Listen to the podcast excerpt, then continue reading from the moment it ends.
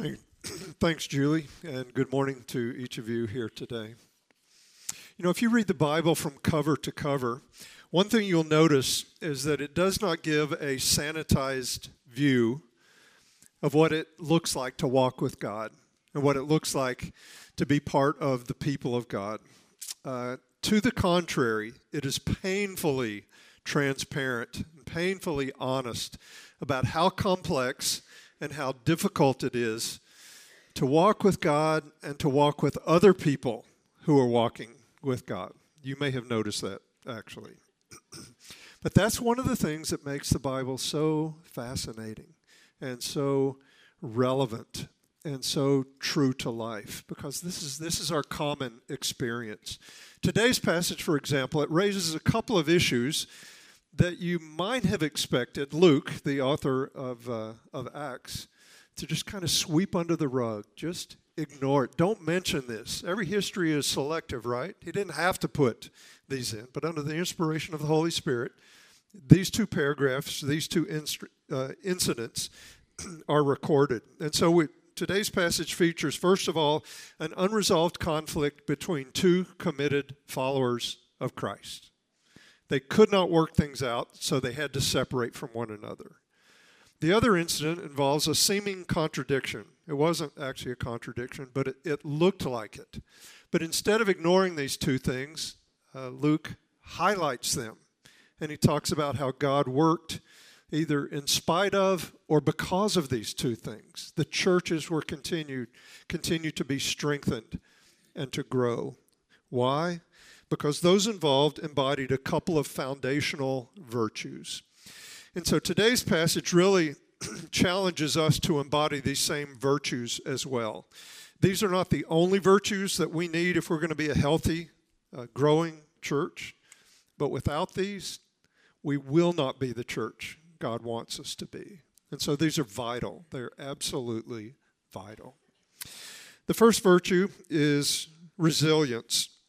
Specifically, resilience in the sense of staying loyal to Jesus in spite of strife.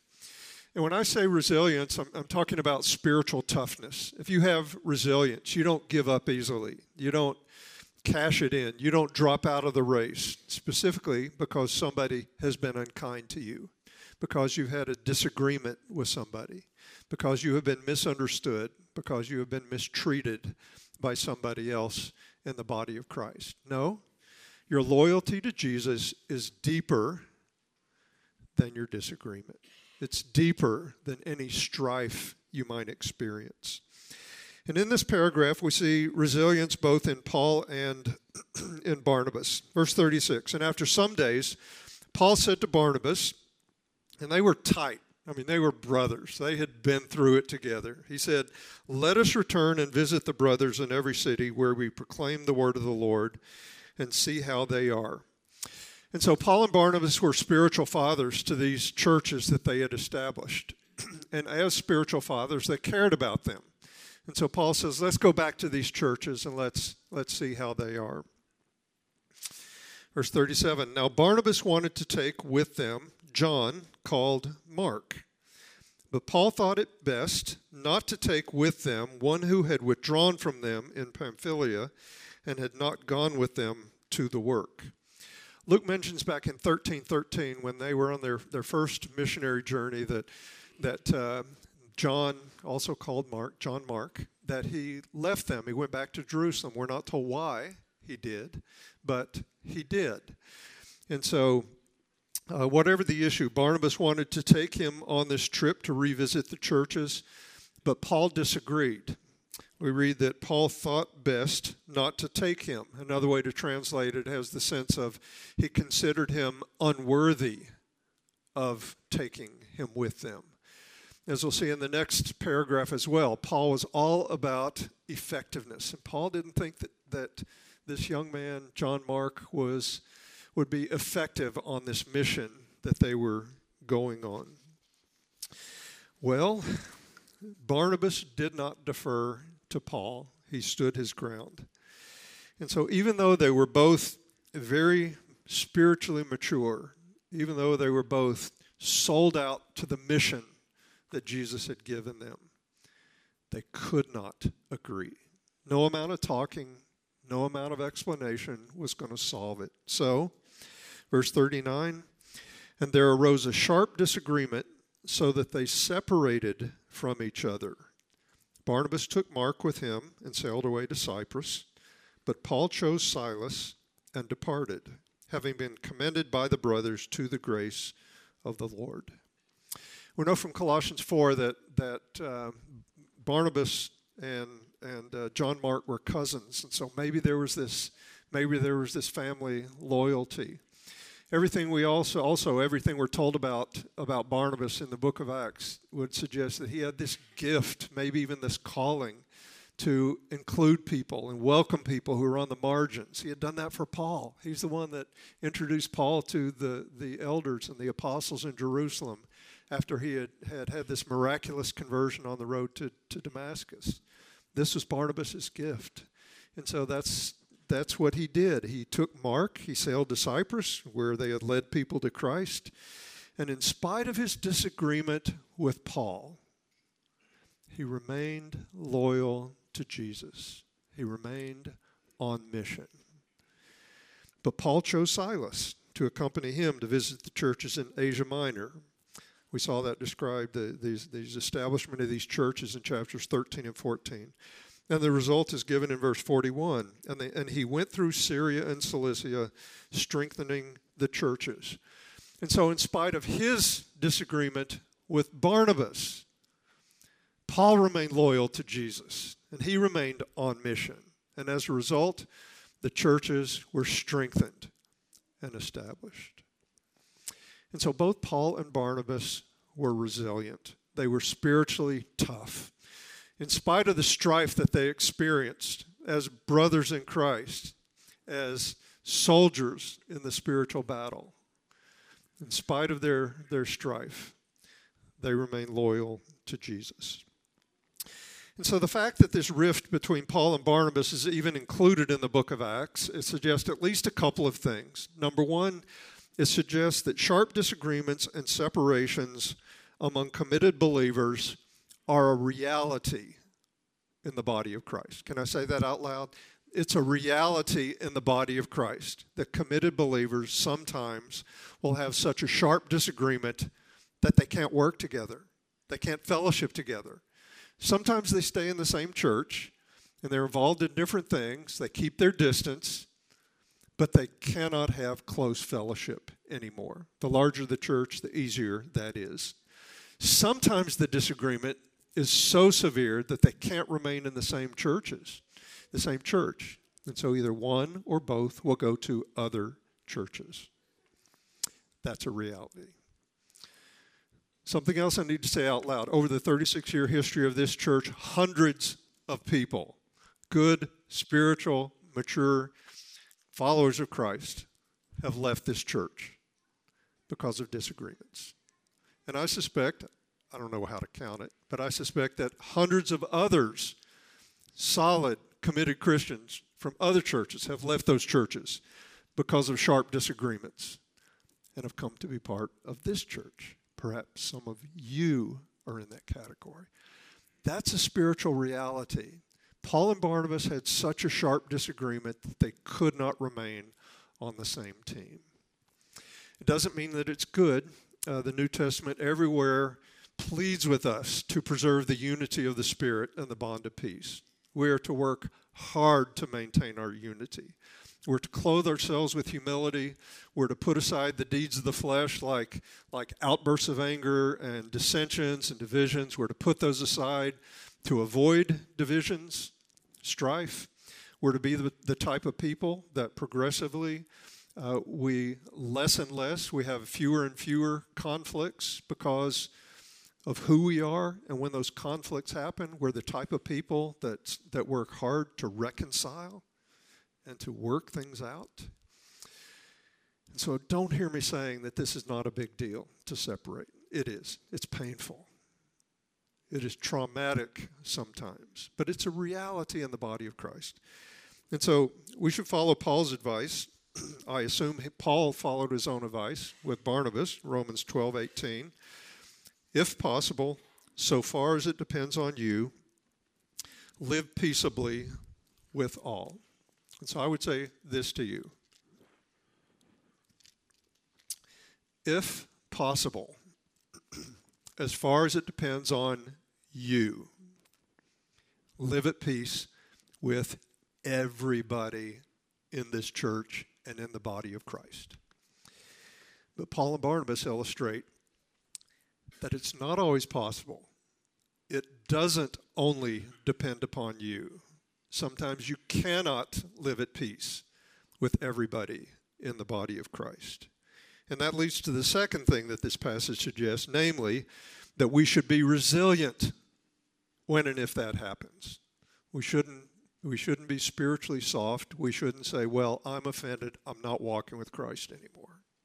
No, we should be resilient enough to stay loyal to, to Jesus anyway, like Paul and Barnabas were. They stayed resilient, and the church continued to grow. They stayed on mission. And so, my question for you is how resilient are you in light of the disagreements that you have experienced, the strife, perhaps the separations that you have experienced with others in the body of Christ?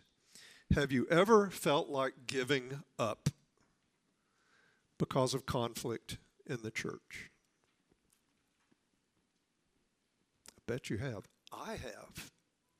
My darkest days as a pastor, my darkest days as a follower of Christ involve unresolved conflicts and separations with others, not with nominal Christians, but with committed, devoted followers of Christ, where no amount of talking, no amount of negotiation could mend the rift. And by God's grace, I, have never never had a desire to walk away from Christ. I've had a desire to walk away from the church. But again, by His grace, God has brought me back to this place of glad submission, not grudging, but glad submission, where I love being part of the church. I'm back to this calling to be a pastor here. And uh, it's been a hard fought battle at times, but God has used amazing. He's, used scripture like 1 Corinthians 4, an amazing passage where Paul says, It's a small thing that I should be judged by you. I don't even judge myself. I may be, I may have a clean conscience, but that doesn't mean I'm innocent. God is the one who's going to judge all of us. There's this great freedom in that. And God has used many of you, honestly. Some of you are so resilient. Some of you come alongside me and you've helped me have the mind of Christ. You haven't told me what I wanted to hear all the time, but you've told me what I needed to hear. And you have helped me see what my identity is and what the truth is. And so God has sustained me. God's given me a degree of resilience. And increasingly, I, I, have very little desire to do the autopsy one more time on that relationship or that situation. It's okay that I can't figure it out. It's okay. And if we're going to be a strong, healthy church, we all need this. We all need this resilience where we're more loyal, where we're loyal to Jesus in spite of relational strife. I mean, honestly, Jesus died for us. How can we not continue to live for him? The second vir- virtue, it's no easier than the first, and it's selflessness, sacrificing our freedom, freedoms for the sake of the gospel. And by selflessness, I don't mean that you never think about yourself. We think about ourselves. And by selflessness, uh, I'm not saying that, that you let people trample down your boundaries and that type of thing. No, I'm, I'm talking about we not only think about ourselves, but we also think about others and how our lives might impact others coming to Christ and walking with Christ, sacrificing freedoms for the sake of the gospel. These verses describe how Paul and Silas returned to the churches that they had established in, in Asia Minor. And in verse 1, we're introduced to a young man named Timothy.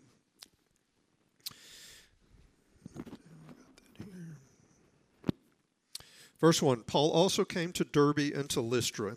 A disciple was there named Timothy. And so he was he had come to Christ on Paul's first visit to their, their region. But notice how his, his uh, parents are described. He was the son of a Jewish woman who was a believer, but his father was a Greek. And so his mother was a Jewish woman who had also, like him, uh, come to faith in Christ when Paul had, had visited, but his father was Greek. He was from Greece originally, or his family was from Greece, so he was a Gentile. He was non Jewish. We learn in verse 2 that Timothy had a good reputation. Verse 2 he was well spoken of by the brothers at Lystra and Iconium. And because of this reputation, we're going to see in the following verses that Paul wanted him to be part of the missionary team that would go back and strengthen churches and establish other churches. And this young man, Timothy, would become one of Paul's most beloved and trusted friends and companions. Uh, years later, Paul would write to him the letters that we know as 1st and 2nd Timothy. But we read this. Are you ready? Paul wanted Timothy to accompany him, and he took him and circumcised him because of the Jews who were in those places, for they all knew that his father was a Greek. If you were with us last week, this may be a shocking thing to hear that Paul took him and circumcised him, presumably with his consent, okay? they, but he took him and circumcised him. If you were with us last week, we saw that, you know, Paul and Barnabas, they were leading people, leading Gentiles to Christ, and they were welcoming them as full members of the body of Christ. But some Jewish Christians from, from Jerusalem came and they said, no, if they're really going to be saved, they also have to be circumcised. They need the sign of the covenant. And Paul and Barnabas said, No, that can't be the case.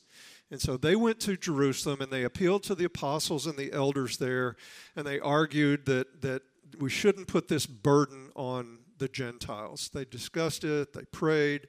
It seemed good to them, good to the Holy Spirit. No, we're not going to burden the, the Gentiles with circumcision. And there were these four very, very sane uh, requirements. They involved abstaining from practices and sins that were especially associated with idol worship. That's all they should put on the Gentiles, those requirements. But they did not have to be circumcised to be saved. So, why would Paul take Timothy and circumcise him? It's a seeming contradiction. Well, it certainly had nothing to do with salvation. Rather, Luke tells us it was because of the Jews who were in those places, for they knew that his father was a Greek. And so Paul didn't want these Jews that he still wanted to reach. He, he wasn't only concerned about Gentiles. He didn't want these Jews to be thinking about Timothy and the fact that he wasn't circumcised. He didn't want that to be a, a barrier to them. Because in their mind and in that culture, if you had a Jewish mom and you were not circumcised, then you were an apostate Jew the, the perception, this wasn't the case, but the perception was, is that Timothy would have been a person who had abandoned the Jewish faith. We know from 1 Timothy 3 that Timothy was raised on the Hebrew scriptures, and so he, he had a rich Jewish heritage. But Paul didn't want the people he was trying to reach thinking about Timothy not being circumcised. He wanted to, them to think about the possibility that Jesus was the Messiah. And so he didn't want this barrier to the gospel. And Timothy agreed. He could have said, No, I don't have to be circumcised, so I'm not going to be circumcised. But he agreed. He sacrificed his freedom for the sake of the gospel. And his willingness to be circumcised reflected Paul's comment expressed in 1 Corinthians 9. This is what we read there.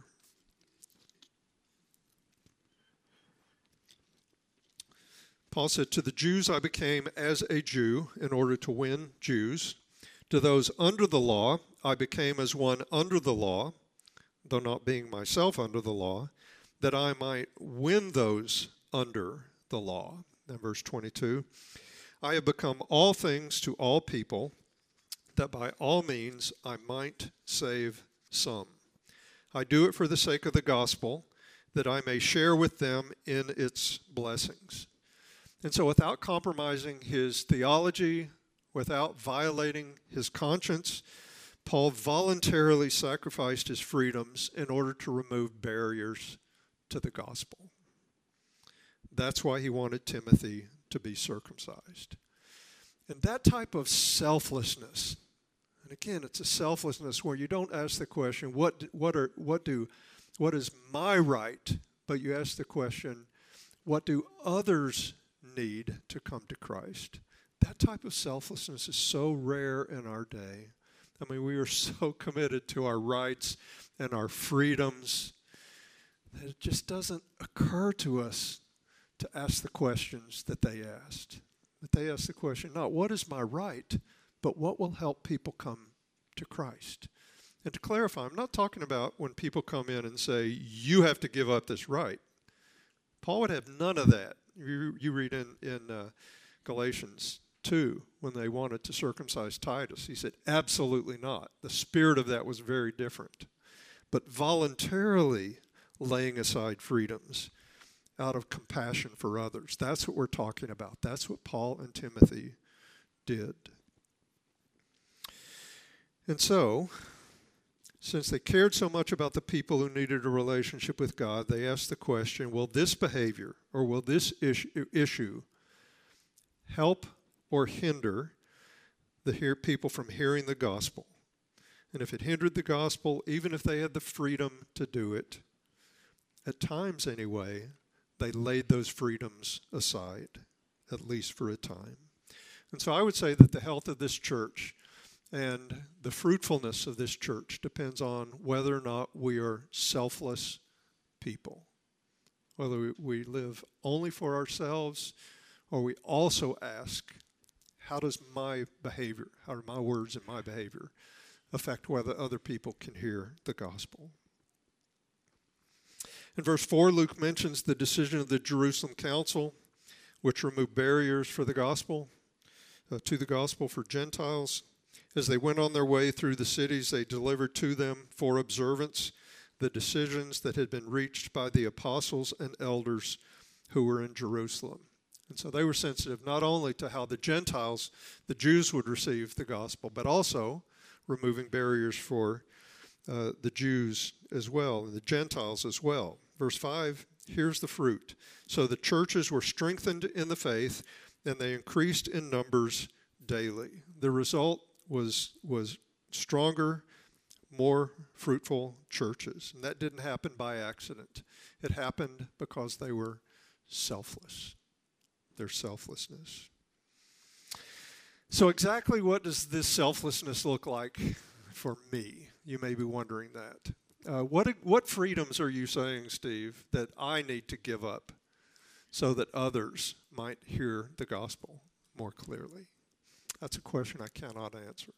It's a question I will not answer because this is not it's there's not a one size fits all answer to those questions.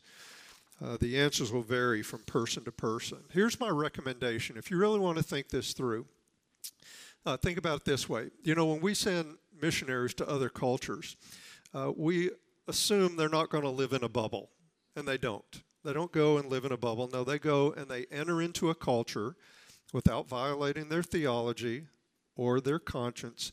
They enter into the culture as deeply as they can.